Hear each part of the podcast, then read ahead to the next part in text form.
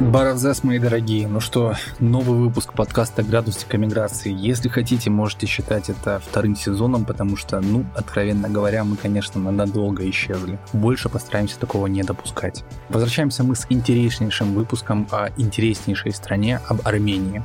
Не так давно, в свете последних событий, Даниил, наш сегодняшний герой и по совместительству друг Влада, недавно переехал в эту замечательную страну жить на ПМЖ. Он там уже находится несколько месяцев, и мы решили созвониться с ним, чтобы узнать о его впечатлениях об образе жизни армян, о городах, о природе, о самых разных аспектах жизни в Армении. Даниил не айтишник, и тем интереснее слушать его историю. Как мне кажется, выпуск получился достаточно насыщенный, вы услышите услышите несколько историй от нас с Владом, наших поездок в Армению, ну и, конечно же, большое количество историй от Даниила слушайте наш подкаст, слушайте все остальные ролики на странице, где вы выбрали этот ролик, чтобы прослушать, и подписывайтесь на нас обязательно. И, кстати, пишите комментарии где угодно на всех наших площадках, например, это удобнее всего под любым роликом на YouTube. Мы читаем их, и самые интересные комментарии мы будем зачитывать э, в следующих выпусках. А в этом выпуске вы узнаете о некоторых интересных комментариях, которые мы получили к предыдущим. Ну, на этом все. Желаю вам приятного прослушивания. Ну а теперь слово Даниилу. Сегодня у нас будет выпуск про э, Данила, который сейчас находится в Армении. Данил, где ты находишься, расскажи. Да, я сейчас нахожусь в Ереване. Это столица Армении. Нахожусь уже почти 4, наверное, месяца, ну, больше трех где-то точно. А ты в Ереване? Я думал, ты в Дилижане или где-то там, нет? Или я, ты уже приехал? когда только почувствовал, что не хочу какое-то время находиться в России, поехал в Дилижан и пробыл там а, примерно две недели. Дилижан — это приблизительно там, около 100 километров а, небольшой город, около 100 километров от а, Еревана. Это такая, знаете, местная Швейцария. То есть это город, который находится в горах. Он весь э, состоит из каких-то там склонов, уклонов. То есть там нету просто пологого места, да, там все это, все, все город в горах находится.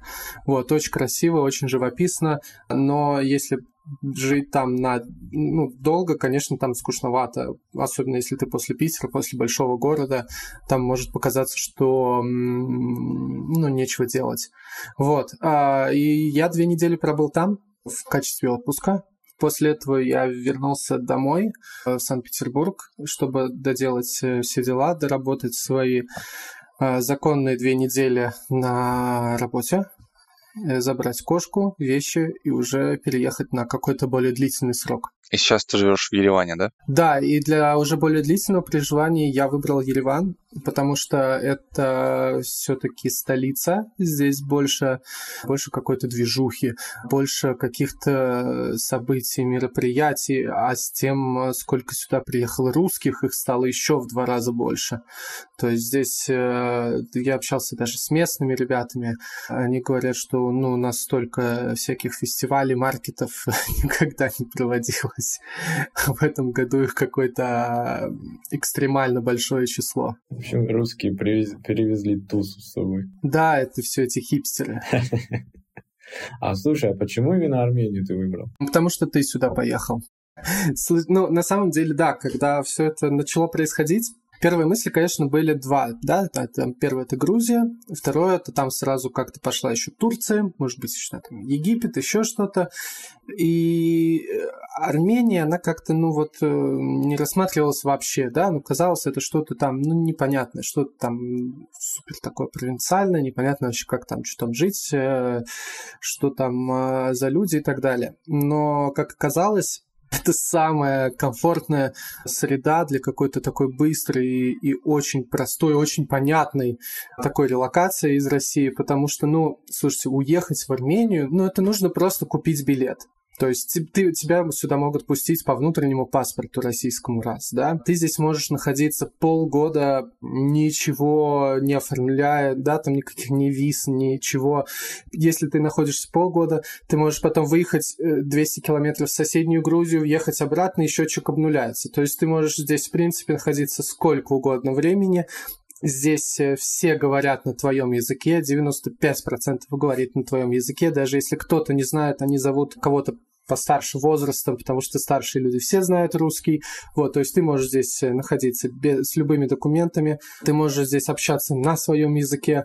Ну, то есть это абсолютно очень похожая для, с Россией среда, то есть вообще никаких различий практически ты не заметишь в этом смысле. И, и с таксистом каким-нибудь едешь обычно, и он говорит, о, здорово, ребята, а я вот типа в Питере 10 лет работал, да. сейчас обратно вернулся. Да, ну... И так каждый таксист, один там из Москвы, другой из Питера, другой еще где-то в Нижнем Новгороде работал. Типа все раньше в России жили и пока вернулись типа в Армению. Да, ну да, они кто-то кто-то жили, кто-то периодически ездит туда на заработки. Очень многие ездят на заработки периодически в Москву. А именно с точки зрения жили у многих э, родственники на юге России. То есть все-таки, я думаю, это вот как-то климатически более понятное что-то для Армении. Да, вот наш юг, там у, у многих там в Сочи, в э, Краснодарском крае, да, и так далее. Ставропольский да, край. Ставропольский да, край, да-да-да-да. Родственники, потому что это что-то понятное по климату, это недалеко ехать, э, это можно там на машине машине добраться даже, не обязательно ли там с самолетом лететь. Да, все рассказывают, кто как работал в России, кто где жил в России. И даже э, с точки зрения языка, первое время я пытался, я правда пытался как, много, как можно больше как-то учиться и общаться на армянском языке, да, то есть я там, естественно, выучил там всякие вот эти там базовые вещи, там там друг, Баравзес, да, Баравзес, да, и так далее. Вот эти все приветствия, какие-то совсем базовые фразы. Но вот сейчас я понимаю, что знание русского языка в Армении это такое, как э, это как знание английского у нас в России. Многие это знают, да, и ну, они как бы гордятся этим. То есть это такое, это значит, что ты более образованный, это значит, что там чуть лучше учился в школе, а, это значит, что ты, может быть, больше смотрел фильмов на русском, потому что здесь в кинотеатрах фильмы показываются в основном на русском. Далеко не все они переводятся на армянский. И знание русского языка это здесь э, некие такое отчасти показатели твоего образования или опыта. И поэтому, когда ты вдруг начинаешь общаться на русском, с тобой, наоборот, еще больше пытаются общаться. То есть э, люди как бы хотят вот как это потренить, да, потренить свой русский с, как типа с носителем. То есть я пытался как-то там начинать там баравзес и так далее, но я понял, что со мной намного больше и проще идут на контакт, когда на русском люди, наоборот, пытаются разговаривать, вспоминать какие-то фразы, а, и контактировать, коммуницировать им это такое, как а, некий такой прикол. Тем более э, носители русского языка приехали, привезли деньги, и можно заработать. И вот ты потренишь свой русский язык, и потом где-то тебе в каком-то деле это хорошо пригодится, например. Слушай, ну, я не думаю, что прям а, продавцы в магазине или таксисты в как-то прям действительно рассчитывают сильно заработать, если они, ну, они просто знают русский. Это для них просто вот как там ты, например, там знаешь английский, вот тебе прикольно пообщаться с иностранцем на английском, потому что ты ты его знаешь. Такое крутое чувство. Вот, э, некая такая свобода. Здесь вот то же самое, только с э, русским языком для армян. А ты помнишь свои какие-то первые впечатления вот после переезда в Армению? От Дилижана, от Еревана. Ну, ты, по-моему, в Ереване первые, первые пару дней оказался как раз. Помнишь, какие были впечатления? Честно скажу, вот самые первые впечатления были ну, мне, конечно, в первую очередь понравился центр. Он э, тоже такой довольно уютный. Я, наверное, отчасти в этом могу его сравнить э, с э, питерским, да. Он такой довольно уютный, красивый. Но именно первое впечатление мне немножко испортила ситуация с бронированием, которая здесь происходит довольно часто, потому что мы, как только приехали, я приехал с своей девушкой, у нас был забронирован на букинге номер, и казалось, что был, видимо, овербукинг, и на самом деле номер наш не забронирован, у нас нету номера, мы еще не сделали местные симки, мы еще не поменяли деньги, а мы с чемоданами э, ищем а, какой-то Wi-Fi, чтобы найти новый номер, а в то время очень многие уезжали из России, в том числе в Армению, и поэтому найти что-то стоящее там день в день очень сложно и очень дорого. И Мы забронировали другой номер в другой гостинице, пошли туда, потому что это было в центре, и можно было добраться пешком. И он тоже оказался, там тоже оказался овербукинг, то есть мы два раза на это попались, и они говорят, ну у нас просто нет этого номера. Только с третьего раза у нас это получилось. Вообще э, здесь э, в целом все вот э, наши привычные системы, которые есть, да, вот эти электронные, в которые мы привыкли, удобные, там, букинг, заказ еды и так далее, все, оно здесь работает немножко хуже сильно хуже прям плохо работает. Я пытаюсь это как-то сделать. Э, вот. Не, вот у нас, например, не возникло таких проблем. Мы приехали в отель, заселились, все. Ну, у меня тоже началось, у нас, вернее, с Германом, началось со страданий, но там немножко друго, другом. То, что Герман такой, да иди полчаса, там, час, типа, ну что, я такой, ну, погнали с чемоданом. И мы приехали в центр на маршрутке с аэропорта. А сначала я расстроился, потому что мы из аэропорта, когда выезжали, и там такие просто желтые поля, знаешь, такие зимние. Да, да, да, конечно. Не, не, все не серое, а желтое. Такие просто. трущобные пейзажи были. Да, да. И я такой, блин, ну мы как будто в Пятигорск на окраину куда-то. А я с Краснодаром сравнивал. Типа, У нас южные города да, сразу да. Я как-то после Питера я сначала подрастроился, а потом мы в центр приехали. Я такой, о, прикольно, все деревьев, куча, все классно. И мы пришли с чемоданом к колоннаде, и Герман такой, ну, там как бы наверх. Каскаду, каскаду. И мы ш... А, каскаду, да. И мы шли наверх с чемоданом друг другу передавали. И я страдал, Герман страдал, потом еще наверх надо было, еще выше подняться. И потом идти еще в гору. И мы как-то еще круганули, не знали, как правильно идти. И я уже пришел, думаю, все, я сегодня сдохну просто. А потом оказалось, что под этим каскадом есть эскалатор наверх. Вообще доступный, бесплатный, мы просто не знали об этом. Знали бы, обязательно воспользовались. А он там не очевидный, просто мы первый раз, когда пошли гулять и смотреть всю эту красоту, мы пошли с э, местным, э, с, с армянином, с которым мы познакомились в телеграм-чатах. С Гамлетом, который... да с Гамлетом, да-да-да. Мы же знаем а, Гамлета. Классный чувак. Гамлет, привет, да, очень крутой чувак.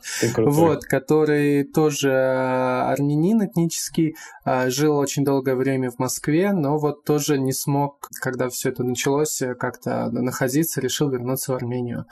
Вот, и вот как-то мы на всей этой теме с ним заобщались, и вот он, собственно, нас сразу повел к эскалатору и там показал, что оказалось на каждом еще этаже там есть какие-то выставки, очень круто крутые там фрески э, большие. В общем, здесь очень много есть куда сходить. Но с букингом, на самом деле, вот это очень частая тема, потому что э, буквально вчера ребята, с которыми мы живем, у них приехала мама и, ну, там, брат вот э, одного из парней, там, парней, и они планировали поехать на озеро Сиван, это недалеко от, ну, тоже вот в сторону Дилижана, где-то километров 70, отдохнуть. У них был забронирован дом. За сутки до этого они позвонили хозяину, подтвердили, что все окей, все нормально, все, все в порядке, все приедут. Вчера они утром собираются уже там практически на вещах, все выходят. Просто на всякий случай решили перезвонить, потому что уже знают, что вот ситуация там с букингами здесь может быть разной. И он говорит, ой, а у нас предыдущие владельцы продлили на день. Они говорят, ну как же так? Ну, говорит, у нас же забронировано. Говорит, ну они просто уже деньги отдали. Жесть. Есть, ну, как бы, ну, извините. Вот, то есть там хозяин тысячу раз извинился, они в итоге принесли, вот они, по-моему, сегодня туда поехали, но, ну, вот такая вот какая-то немножко вот э, необязательность и непонимание э, работы вот этих всех электронных э, цифровых платформ, она есть. Вот, также я как-то ждал, ну, я не то что жалуюсь, но тут есть такой потрясающий сервис супер дешевой доставкой, Glovo. Это вообще глобальный, по-моему, сервис, он там по всей Европе, по-моему, есть, или даже Америке. Очень крутой сервис, там очень дешевая доставка, да, в сравнении с нашими, там, с которыми нужно где-то там минимум 500, по-моему, или там 1000 рублей делать заказ, чтобы был заказ бесплатный. Здесь нужно сделать заказ где-то рублей на 150, и у тебя уже будет бесплатная доставка. Но я ее ждал часа три. Вот, хотя он каждый раз показывал мне, что где-то она прибудет, ну, через час. Понятно. Нехило. Ну, мне, мне вот сейчас почему-то показалось, да, что а, вот в Сочи же очень популярна такая штука, что вот люди там с табличками сдают дом, раньше стояли, сейчас не знаю, стоят ли. И вот, может быть, а, в Ереване все так и работало, типа, что кто-то кого-то знает, где-то там через объявление что-то сдавали, и тут в моменте после 24-го получается так, что а, началось типа, так, кто, типа, что сдает, русские едут, им нужно будет много мест, и все такие начали в букинге там регать, типа свои апартаменты или еще что-то, квартиры, и в целом никто не понимал в этот момент, как, что работает, поэтому никто не шарит там про овербукинг и все такое, просто вот я зарегался и жду, когда ко мне приедут клиенты. Типа, и, возможно, вот это, в этом всем хаосе такое тоже могло и случиться. И поэтому, как бы, не особо народ э, разбирался, как эти электронные сервисы работают, и, может быть, еще все впереди, все наладится, будет хорошо работать. Да, они здесь вообще не работают. На самом деле, все эти электронные сервисы, а, скажем так, вот представляешь, что тебе сейчас нужна какая-то информация, да, ты там хочешь э, пойти паспорт оформить, тебе нужно какие-то узнать, допустим, какие тебе документы нужны. Что ты делаешь? Ты заходишь на сайт, узнаешь. Если там нет информации, ты не находишь, там есть телефон или какой-то чат, в который ты можешь написать поддержку. Здесь чуть-чуть иначе. Если тебе какая-то нужна информация от паспортного стола, ты идешь в паспортный стол узнаешь информацию. То есть э, дозвониться до них э, тебе, скорее всего, не получится. Ну, у них есть там какой-то телефон написан на сайте, но, скорее всего, ты до них не дозвонишься. Тебе нужно пойти туда и узнать информацию. Или, чтобы этого не делать, у тебя может быть, э, как у армянина, кто-то из знакомых, кто работает там, или у кого-то из знакомых есть знакомый, который работает там, и через него ты позвонишь и узнаешь но именно вот позвонить э, там в паспортный стол, чтобы там сидел человек, который отвечал на все вопросы, и этого хватало на количество обращений, здесь нет. Но при этом очень спокойно ты можешь пойти узнать себе везде, помогут, все сделают, э, даже если там очень много всего непонятного.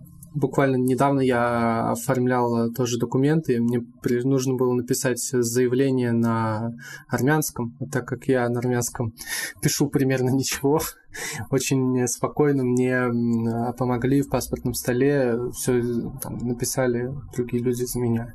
Вот, но именно что-то онлайн сделать, ну, здесь это не очень принято. Боже, храни госуслуги. О, да, госуслуги. Кто бы что ни говорил, да, госуслуги в России – это очень хорошая тема. Прям вообще. И в целом электронное взаимодействие с государством в России относительно других стран очень неплохое. Вот друг Влада, ну и ваш друг и Данила тоже, Артур не даст соврать, когда он столкнулся с бюрократией вопиющей в, при переезде в Германию. Вот, в общем-то, показательный пример. И я слышал, что лучше госуслуг, разве что в Эстонии, по-моему, у них там вообще типа чуть ли не до ноля свелось взаимодействие человека и чиновника за счет вот всех электронных сервисов. Но в России тоже госуслуги на классном уровне.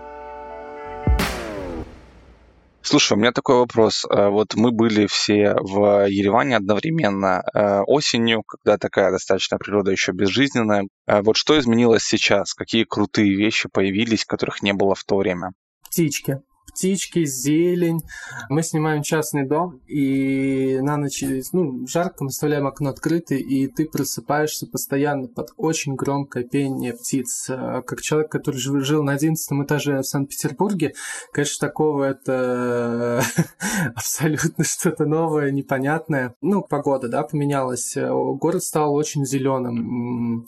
А, очень много везде растений, деревьев. Конечно, город преобразился. Все-таки сейчас э, довольно жарко. А сколько градусов? А, ну, среднее сейчас где-то, наверное, порядка 30-32 градусов днем ну и, наверное, где-то порядка 17-18 ночью. При этом э, все-таки здесь сухой климат, и, естественно, это не те же самые, что вот я, опять же, все сравниваю с Петербургом, да, потому что там больш- большая часть осознанной жизни там прошла. Вот, конечно, 30 градусов в Санкт-Петербурге это абсолютно не те же 30 градусов, что и здесь. Но и летом здесь не ограничивается 30 градусами. То есть вот по прогнозу вторник, среда, по-моему, там 36-37. Опять же, из-за этого очень местная крутая штука есть. А здесь практически на каждом углу стоят фонтанчики, из которых ты можешь попить, и течет довольно чистая холодная вода. Это очень круто. Слушай, а что по развлечениям вообще вот в Ереване? Какие обычно развлечения там вы э, посещаете вместе со своей девушкой, с друзьями? Вот что есть такого интересного в Ереване? Ну, развлечения для русских в основном сейчас здесь какие-то э, различные там маркеты. Вот э, мы общались, познакомились с, тоже с местной потрясающей девочкой а, Альвиной. Она говорит, что вот столько различных там каких-то маркетов, фестивалей и так далее, сколько проводится сейчас, здесь не было никогда. Это просто, говорит, в этом году реально в два раза больше, чем обычно. То есть каждую неделю что-то здесь проводится, каждую неделю кто-то что-то делает. Причем как в Ереване, так и это делается и за пределами его, там в Гюмри, на Сиване и так далее. Там развлечение там местных это громкая музыка из белой Нивы. Вот. Э, это самое главное развлечение такое. Ну, это правда, это очень такая местная э, штука. У меня ребята, с которыми я вот больше всего сейчас общаюсь, э, а, ну, местные армяне, у них, они тоже себе вот сейчас там, когда получилось, что заработали хорошее количество денег, они себе купили белую Ниву. И сабвуфер огромный на весь багажник. Там не, не... Это, это правило, это правило даже у нас в Осетии. Самое главное, чтобы снаружи было слышно. Да, и газовый баллон. Вот. Ну и, да, и, естественно, там крутые фары спереди, сзади, там, в общем, тонировка, какие, в общем, такие они все очень любят э, тюнить э, белые Нивы. А развлечения местных, да, вот э, постоянно какие-то фестивали, сюда привозят очень много, огромное количество. Я не знаю, было ли так раньше, почему-то мне кажется, что нет а, российских артистов, которые особенно так или иначе как-то связанных там с электронной сценой или еще что-то такое. То есть э, вот, по-моему, вчера буквально была вечеринка, это Private Club, э, это электронный проект э, ребят из Крем-Соды вот, формации. И они сюда приезжали, там, на позапрошлой неделе мы были на вечеринке на которой был мой любимый электронный диджей, на котором я ни разу не был, и вот только попал впервые там за сколько там, три или четыре года я его слушаю. Как зовут-то? Его зовут Леонид Липелес. Очень э, всегда горжусь. Его Boiler Room э, в топах на вкладке диска всегда висит как один из самых лучших бойлерумов, связанных с этой музыкой. Очень всем советую, очень, очень крутой Где чувак. на вкладке диска это где? Есть такая формация, не знаю, как это правильно назвать, Boiler Room. Они ездят по всему миру и записывают либо сеты, либо выступления, либо электронных музыкантов, либо диджеев. И это самая известная такая какая-то формация, как они там трансляции, даже не знаю, как это правильно назвать. То есть они записывают лучших музыкантов, электронной сцены со всего мира, прям топы. Российских э, музыкантов там записано не так много, ну, допустим, порядка 10 человек, может быть, даже меньше. Вот. Один из них это, собственно, Леонид Липелес, и его вот этот э, сет, он э, в, висит в топах э, в э, вкладке диска. То есть по, этой, по этому жанру он... Я думал, где-нибудь на Яндекс Музыке или в Spotify. Можно ли его там найти, нет? Ну, у него есть свои треки, его тоже можно найти на Яндексе и Spotify. Окей, будем искать. И наша многомиллиардная аудитория тоже будет искать, поднимем ему прослушивание. Ну что, друзья, я надеюсь, что вам нравится наш разговор с Даниилом и понравится вторая его часть. Ну а сейчас я, как и обещал, зачитаю один комментарий, к которому я лично не могу оставаться равнодушным. Этот комментарий оставил один из наших слушателей. Сделал он это на YouTube. У нас есть YouTube канал. Канал называется ЧТН. Вы найдете его, если ведете ЧТН градусник эмиграции. Можете писать свои комментарии. Ну, а вот что написал наш слушатель под одним из выпусков. Выпуск был про Прованс, где мы общались с девушкой, которая прямо сейчас там живет и уже живет там несколько лет. Это правда, что в Провансе Скорпион может залезть в окно. И первое, что будет непривычно для русских, это то, что прохожие в небольших городках и деревнях здороваются с тобой, в отличие от России. Ну, во-первых, относительно Скорпиона, да, мы общались с нашей собеседницей на эту тему, но меня эта тема беспокоит, потому что один из моих любимых фильмов — это фильм «Хороший год», о нем мы тоже чуть-чуть э, говорим в нашем подкасте, и там был такой эпизод, когда главный герой просыпается в своем шато в Провансе и на подоконнике обнаруживает скорпионов. Разумеется, я воспользовался возможностью и задал нашей собеседнице вопрос, правда это или нет. Не помню толком, что она ответила, но советую вам пойти послушать этот выпуск, чтобы узнать, что именно она ответила. Ну и вторая часть этого комментария а, по поводу здороваться, не здороваться. Не знаю, судя по моему опыту, со мной мои соседи по подъезду здороваются. Но я при этом здороваюсь только в ответ. Первым я никогда не здороваюсь. И, в общем-то, считаю это вполне нормально. А, кстати, небольшая поправочка. Я здороваюсь с соседями по лестничной клетке. Отчасти потому, что я уверен, что это мои соседи. Относительно всех остальных я не уверен. Потому что это для меня малознакомые люди, которых я вижу крайне редко. Я не думаю, что это плохо. Я не думаю, что это отличает россиян от других народов э, в какую-то худшую сторону. Мне кажется, ничего плохого там нет. Просто, ну, если вы хотите поздороваться, поздоровайтесь. Не хотите, не здоровайтесь. Я думаю, вряд ли, если вы поздороваетесь где-то в деревне с местными жителями, они вас пошлют или сделают с вами что-то нехорошее. Да нет, конечно. Но то, что они сами не проявляют какую-то инициативу, ничего там плохого нет. По крайней мере, я не вижу. Если я не прав, можете поправить меня в комментариях на YouTube, пишите свое мнение и присылайте свои истории. Возможно, одна из них попадет в следующий наш подкаст. Слушай, у меня вопрос насчет работы. Как у тебя с работой? Где ты работаешь удаленно из, ну, в России или в Армении где-то? Давайте так, я сейчас прохожу стажировку в крупной международной компании, но есть друг у меня, который занимается местной, но не совсем официальной темой. Это удаленный формат работы.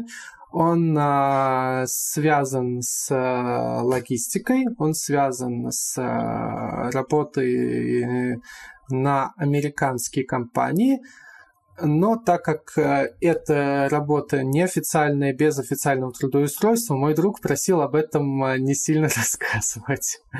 Вот. Но это местная тема, здесь многие этим занимаются. В целом расскажи вот про то, как ты работал вот в переходный период, когда из России уезжал, как ты завершал какие-то отношения, если ты завершил отношения с российской компанией, как искал работу в Армении там, и так далее. Просто или тяжело это сейчас делать? Вот про процесс э, интересно узнать было бы. A few moments later. Кажется, Данил завис. Да, или задумался. Надеюсь, там не свет выключили на районе. Ладно, пока Данил висит расскажу вам небольшую историю про то, как мы с Германом работали удаленно. И бывает такое в Ереване, что отключают свет в каком-то районе, и вместе с электричеством отключаются еще и светофоры на дорогах, и выключаются вышки телефонной связи. И просто вот в моменте ты э, работаешь, работаешь, и такой бах, и на полчаса, час или чуть больше отрубается на всем районе электричество, и у тебя нет ни телефонной связи, ничего, на улице пробки начинаются, потому что, ну, мы еще на довольно-таки, на большом перекрестке жили, так скажем. Да, было дело. Ну и там полная, полная жесть с этим делом. Я вспомнил историю, вот когда ты про таксиста сказал, про, ну, вообще все таксисты были прикольные, все обращались к нам на брат, брат, вот, э, это приятно. Вот, и, короче, был один кадр, помнишь, когда мы возвращались домой из города, было уже темно, темное время суток, часов 11, а ночи как бы в Армении темные, не то что здесь в Питере летом. И вот, и был один кадр, он управлял своей машиной в солнцезащитных очках, таких жестких, прям солнцезащитных очках, максимально понтовых. Да. И ехал лежа. Да, ехал лежа, просто еле-еле дотягивался до руля рукой. И было видно, как он всем своим видом, всем своим стилем вождения хочет вот нам, как пассажирам, и, наверное, не только нам сказать, что типа просто обратите внимание, насколько я крутой. Вот просто всем своим видом. Он там разогнаться-то толком негде было, потому что пробки в городе регулярно возникают.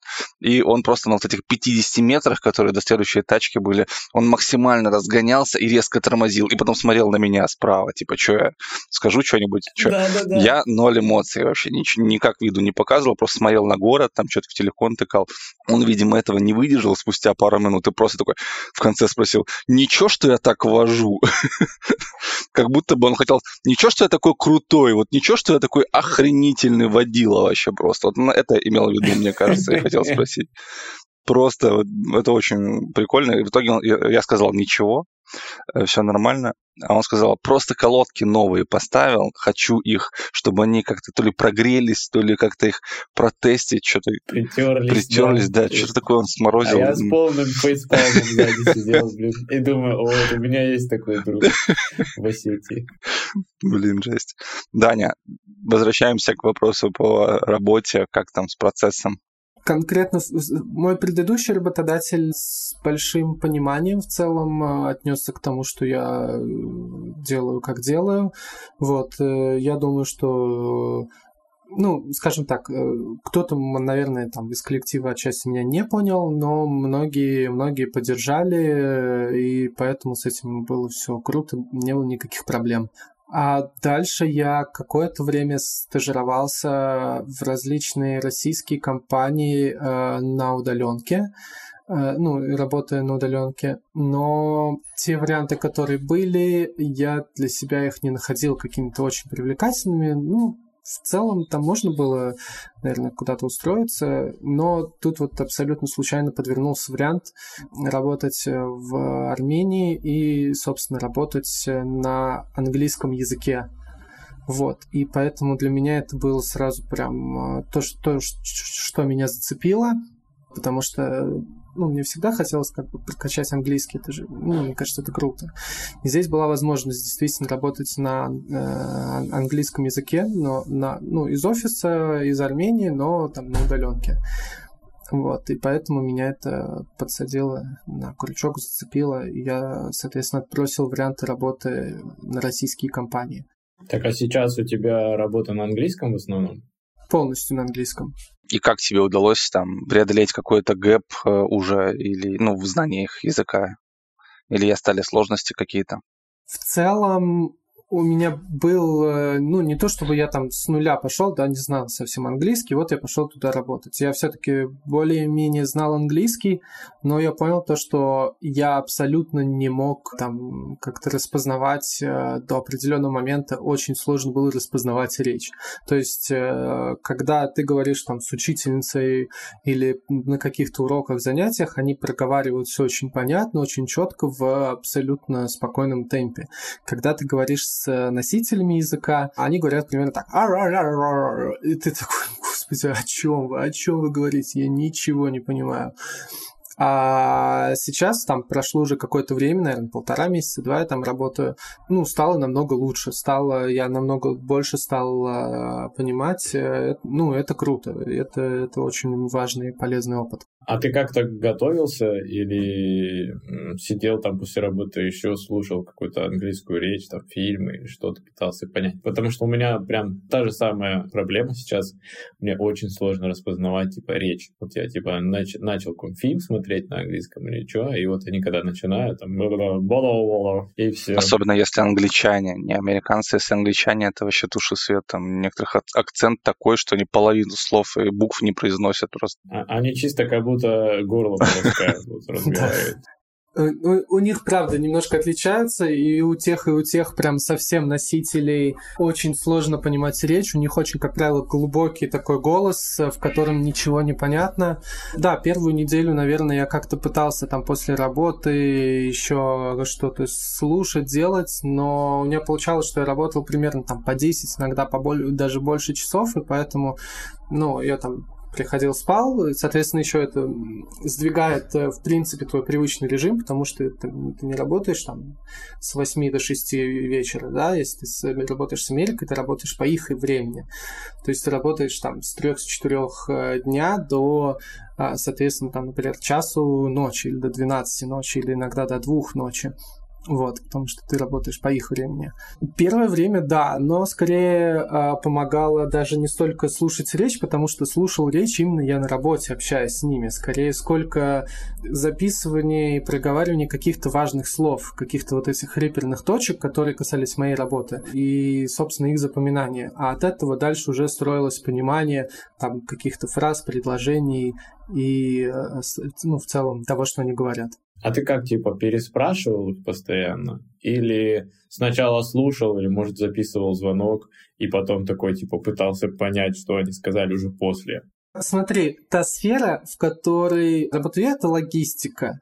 А в Америке ну, принято так, что в этой сфере далеко не все, кто там этим занимаются, да, они американцы. То есть, по сути, ну, ну например, там условно водители, да, водители там всяких грузовиков, фур и так далее, да, их там американцев, ну, процентов 10. Остальные это все колумбийцы, мексиканцы, там с Индии много кого есть, опять же с Армении, тут, там довольно много водителей. То есть это также мигранты там платят хорошие деньги, но для американцев они не считаются хорошими.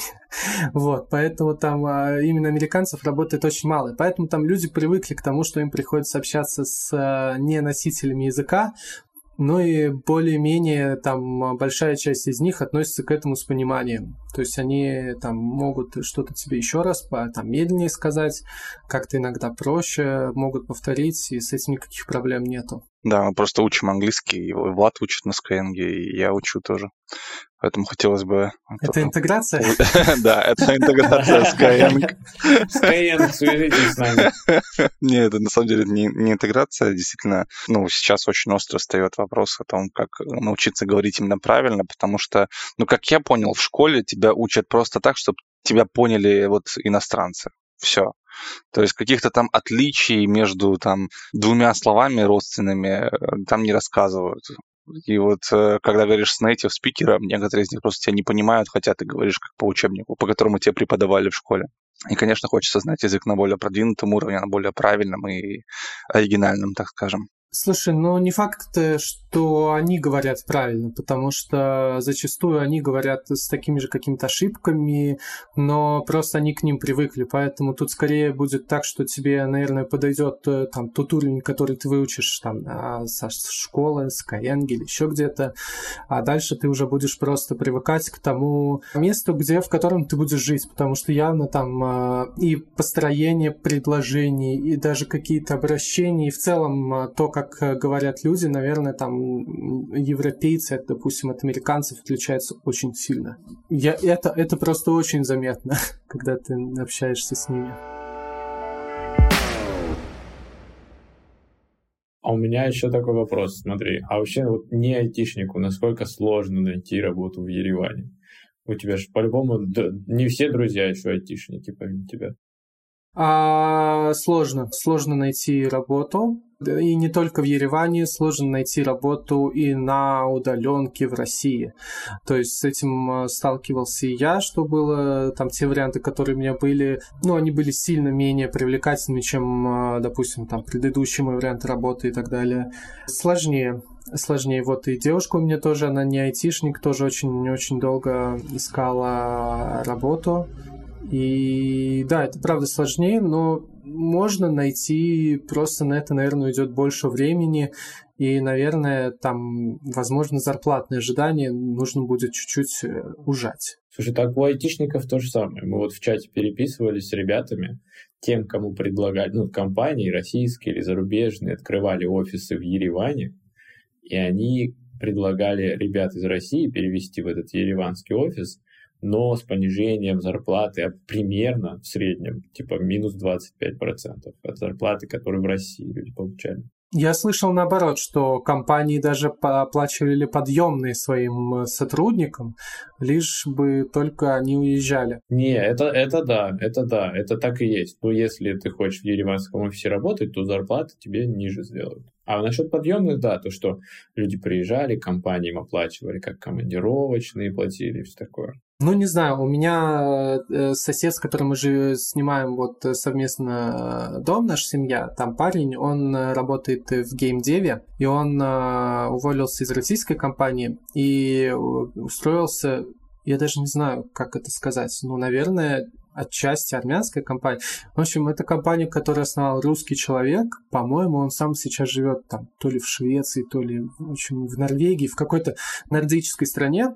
Но у них офисы вот в Ереване, по-моему, еще есть где-то там то ли на Кипре, то ли в Черногории.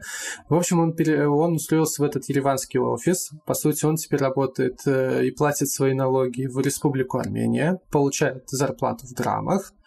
И по сравнению с тем, что он получал в России, он даже, по сути, получает сейчас больше. Поэтому, ну, может быть, как, какие-то платят меньше, но вот э, ему так повезло. Еще он рассказывал, что его компания, вот в которой он сейчас устроился, они наоборот ну, заставляли практически, что ли, ставили перед выбором, что ну, нужно уезжать из э, России и Республики Беларусь, что они платили там подъемные и так далее. По-моему, у них были еще сотрудники в Украине, которым они также помогали с релокацией, платили там какую-то дополнительную зарплату, чтобы они там могли билеты купить и все вывести. В общем, как-то помогали своим сотрудникам.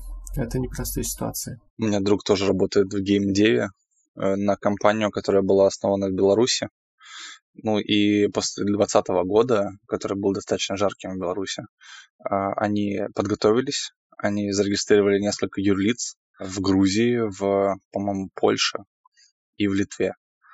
Вот. И всех своих сотрудников, в том числе из России, из Беларуси, они ну, релацировали за границу. То есть открыли двери, готовы были там трудоустроить на зарубежную компанию, чтобы все документы были, чтобы легально полностью перевестись с семьей. Вот. И сейчас мой друг в итоге в Литве, в Вильнюсе. И эти ребята сказали, что, ну вот из студии, что типа если посмотреть на ситуацию вот, э, специальной военной операции, то по масштабу, по там, трагичности, это, конечно, похоже на то, что было в Беларуси. И они сказали, что сейчас самое время, чтобы уезжать. Типа дальше будет хуже. Вот у них такой прогноз был. На основе их опыта, опять-таки же. Конечно, это не экстрасенсорные способности людей. Слушайте, ну самое время, чтобы уезжать, наверное, мы проспали все. Сейчас э, скорее уже вот эти пос последняя кошка, чтобы уехать какое-то, да. А самое лучшее, наверное, время было там давно, когда было ясно, что будет дальше только становиться хуже. Ну вот сейчас где-то после 24 февраля поехали все, поэтому, конечно, теперь сложнее, да, какой, когда такой поток большой идет а, людей, которые хотят э, устроиться и работать в другой стране и не связывать себя. Я вчера видел новость, что Германия э, будет улучшать условия для людей, которые хотят в нее переехать из России, Украины, ну, из России вообще там, вообще новость про Россию была. И что даже визы будут ускоренно делать даже людям, которые еще работу не нашли. И будут понижены требования к английскому, ой, к немецкому языку, чтобы получить ВНЖ. В общем, там Германия прям послабление лютые делает, потому что им не хватает 100 тысяч рабочих мест, только айтишных. А что, немецкий надо знать, чтобы в Германию работать, айтишникам переехать? Не, айтишникам не обязательно, но чтобы там ВНЖ получить, тебе нужно немецкий сдать. Ну, как и везде. Да, вот, например, кто в Англию уезжает, они сдают IELTS, чтобы визу рабочую получить. Там минимум на четверку надо IELTS сдать. Но это не так сложно в целом, но нормально.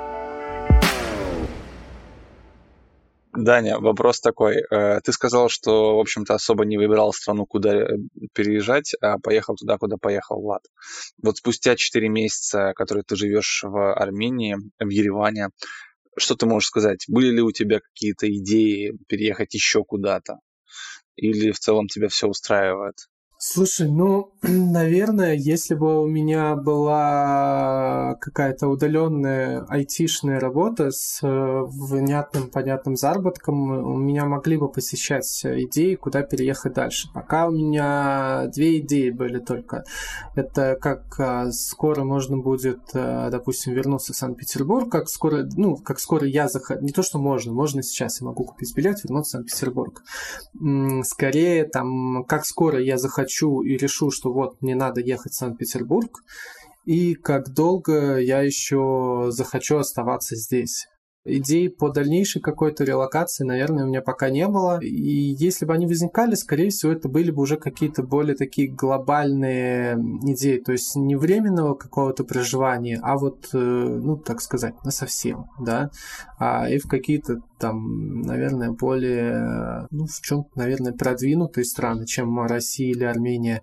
Менять э, сейчас Армению, не знаю, там, на Грузию или Таиланд или еще вот что там такое, куда можно просто довольно уехать. Но я пока не вижу смысла. Здесь э, очень э, там просто, хорошо относительно жизни, легко. Я бы даже сказал относительно недорого. Я, я, я бы даже вам такую игру сейчас предложил. Вот э, давайте поиграем. Я сейчас вам буду называть э, услугу, а вы будете угадывать ее стоимость или товар. И посмотрим, кто из вас будет ближе. Давайте, для простоты мы сделаем э, валюту рубли. Давайте, килограмм огурцов в июне, июле. Герман? Я думаю, 90 рублей. Влад?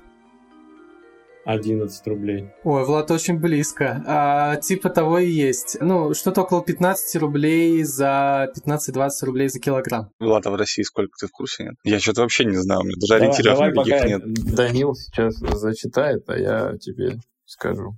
Давайте дальше. А, один месяц э, безлимитного домашнего интернета. Я думаю, это 400 рублей. 400 рублей Влад. А, ну, с учетом того, Ну, безлимитный домашний интернет. 2000 платили за... А не 1200? Или 1200? Чуть мне казалось 1200 примерно. Короче, 400. Мой ответ 400. Так, 400. Влад, твой? Ну, давай. Ну да, я тоже где-то думаю 400 хотя бы. Угу. Ну, тогда вы оба далеки, потому что это полторы тысячи Блин, рублей. нифига себе. Его тоже импортируют из России, что ли, этот интернет ваш? Такое ощущение, что да.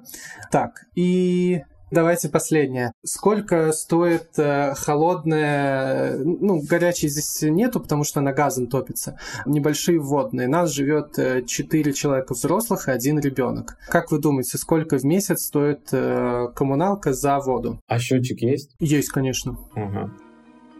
Так, пять человек. Я не знаю, сколько в, в России стоит в целом, но... Ну ты же платишь У меня коммуналка налоги. около трех тысяч, но там стоит много чего. Я воду не смотрел обычно день. Не, холодная вода обычно не очень дорогая в России. Я, думаю, 200 у меня на одного. Четыре человека да, вот человека четыре. Я думаю, человека. что 800 и рублей. один ребенок.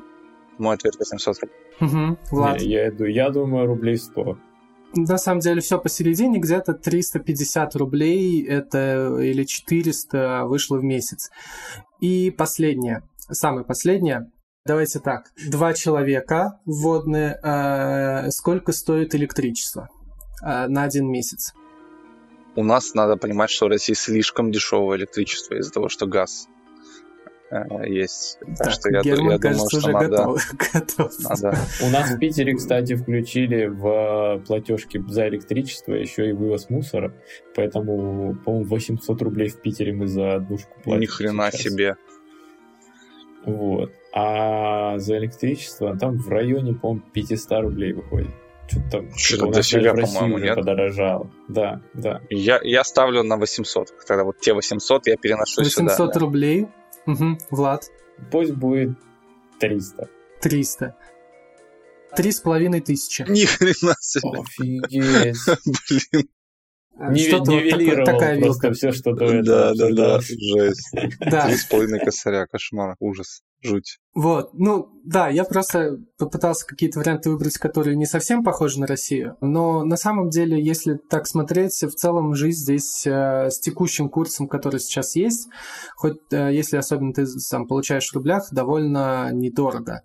То есть э, здесь, э, правда, там недорогое такси, здесь э, недорогое, довольно недорогая еда, да, там вся за исключением той, которая импортируется. Ну, не знаю, там пачка чипсов, например, Лейс будет дороже стоит чуть-чуть, чем в России, но все остальное... Какая-нибудь шаурма вкусненькая, либо шашлык в лаваше с овощами. Мы даже в самый отрицательный рост рубля с Германом вообще такие, о, шаверма даже дешевле, чем в Питере. И такие, на такси 100 рублей, час идти, погнали. Типа, а это прям вот самый это пик, пик был, был. Да. Все остальные цены были такие пик, же, как в России примерно, а то и дороже иногда. Пик отрицательного рубля, да, вообще прям жопа была. Да, да. Здесь, э, ну, правда, здесь вот какие-то такие вещи очень, э, ну, очень э, дешевые очень много таких каких-то, ну, в том числе там продуктов и так далее. Вот, ну, овощи, фрукты, тут даже и говорить нечего, это просто какие-то смешные цены, там, огурцы, помидоры, там,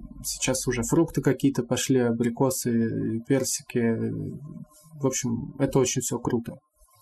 Вот, поэтому, наверное, нет. Наверное, пока дальше я куда-то не рассматриваю, пока наверное, дальше передо мной стоит только один вопрос, а когда я захочу поехать обратно в Питер. Но в любом случае ты работаешь в сфере, где нужен английский, причем неплохой, так что я думаю, что это может открыть э, очень большое количество дверей, а, если ты потянешь его прямо на нормальный уровень.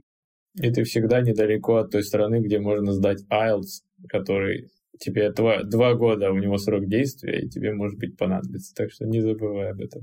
А то люди сейчас из России едут в Казахстан, Грузию сдавать IELTS. В России нельзя его сдать, В России да, нельзя, да. Так что... А ты какую страну имел в виду? Казахстан? Казахстан, Грузия. Ну, Грузия здесь очень близко. Грузия здесь 200, по-моему, километров, 250. Ну, да, у меня друг, э, друг вот, который от э, геймдева переехал в Литву, он изначально переехал в Грузию, и летел он через Ереван, то есть высадился в Ереване и на такси доехал до Тбилиси. Там вроде вполне приемлемые деньги были, что-то 2000, по-моему. Может быть, правда, я путаю что-то. По-моему, две он заплатил таксисту. 20 долларов стоил таксист. Ну ладно, 20 долларов. Убедил. Еще один интересный комментарий был оставлен нашим слушателям под видеороликом на ютубе с выпуском с Михаилом из Финляндии. Вообще, Михаил самый крутой гость, по-моему, за все время существования нашего подкаста. А просто послушайте, просто начните с первого выпуска, и вы все сами прекрасно поймете. А реально офигенный гость, офигеннейший выпуск. Комментарий э, под его выпуском такой.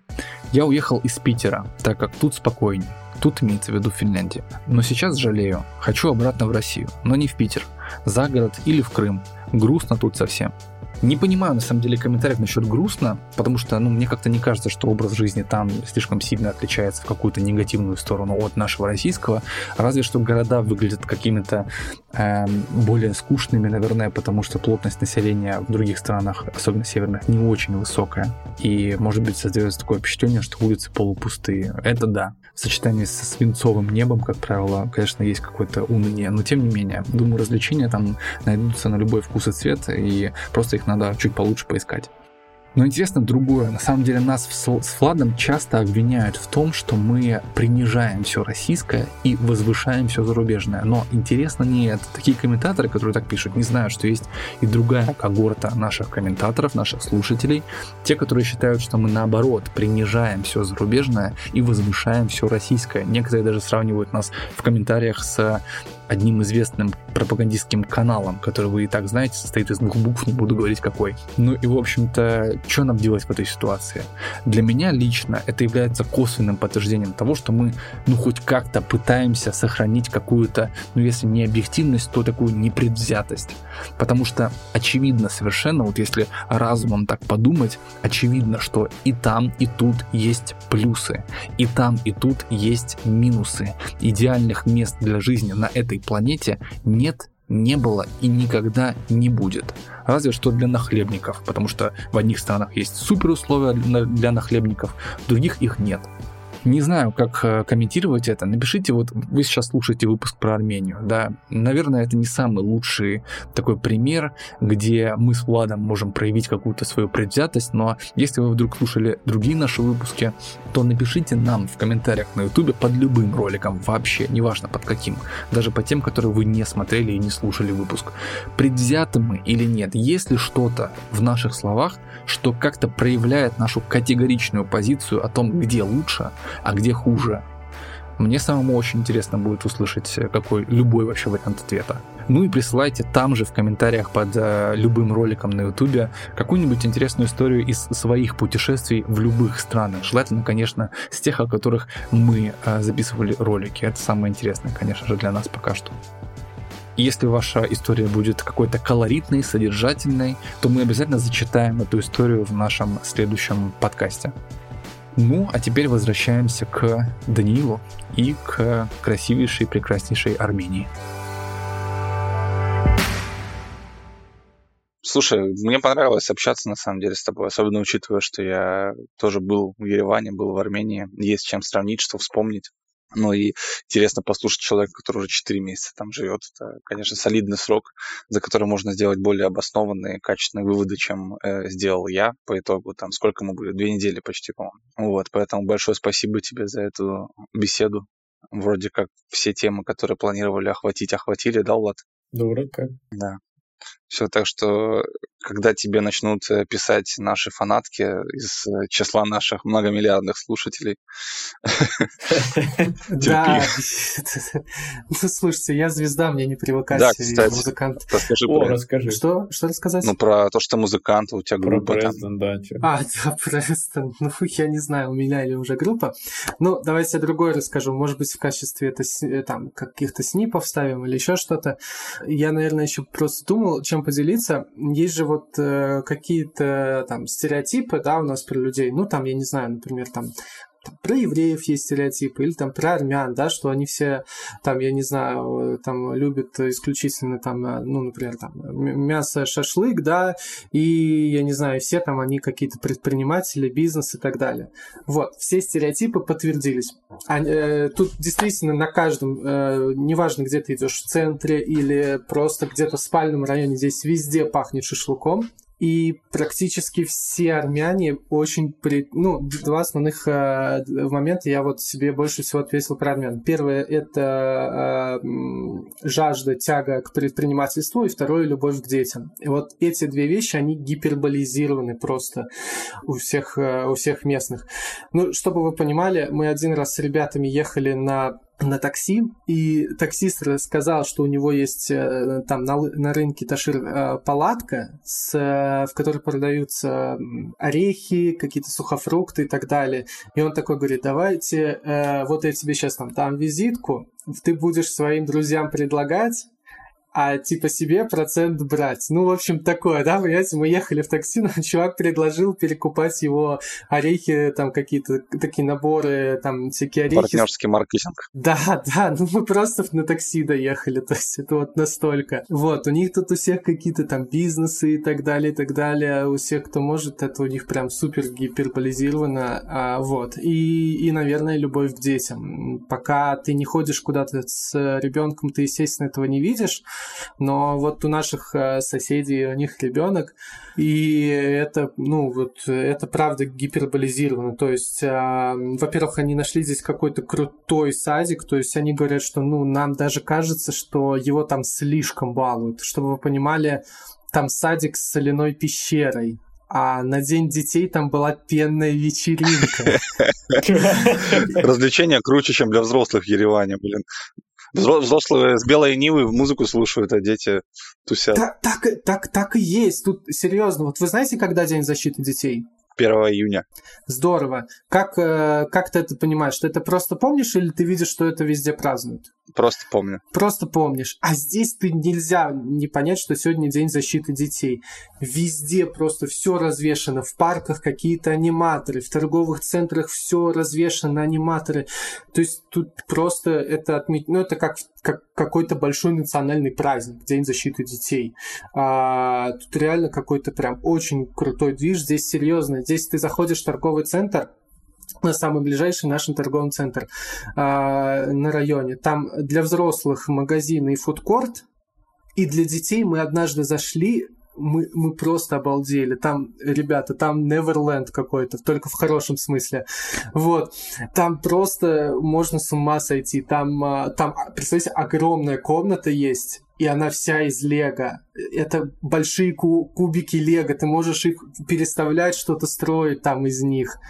Только это огромная комната, там какие-то автоматы, там есть такие машинки, которые ты сам едешь. Ты... В общем, блин, это, это просто не передать словами, это туда нужно зайти. И, и здесь везде так. То есть тут, правда, инфраструктура для детей, она в тысячу раз лучше, чем а, для взрослых. Вот, ребята, э, вот я говорил, говорил уже, они водят эм, маленького в садик а, за какие-то суперадекватные деньги. Они говорят, что ну в Питере бы это стоило раза в два, в три дороже точно такой садик. У них там, у них везде видеокамеры ви, там висят. Они, они там сидят э, из дома ребенка сталкера своего. У них там, э, значит, в садике соляная комната, танцы бальные, французский, а, английский. Я, я просто не буду перечислять, потому что я не вспомню всего. Вот. И это за какие-то абсолютно там, ну, адекватные деньги. Вот. Классно, классно.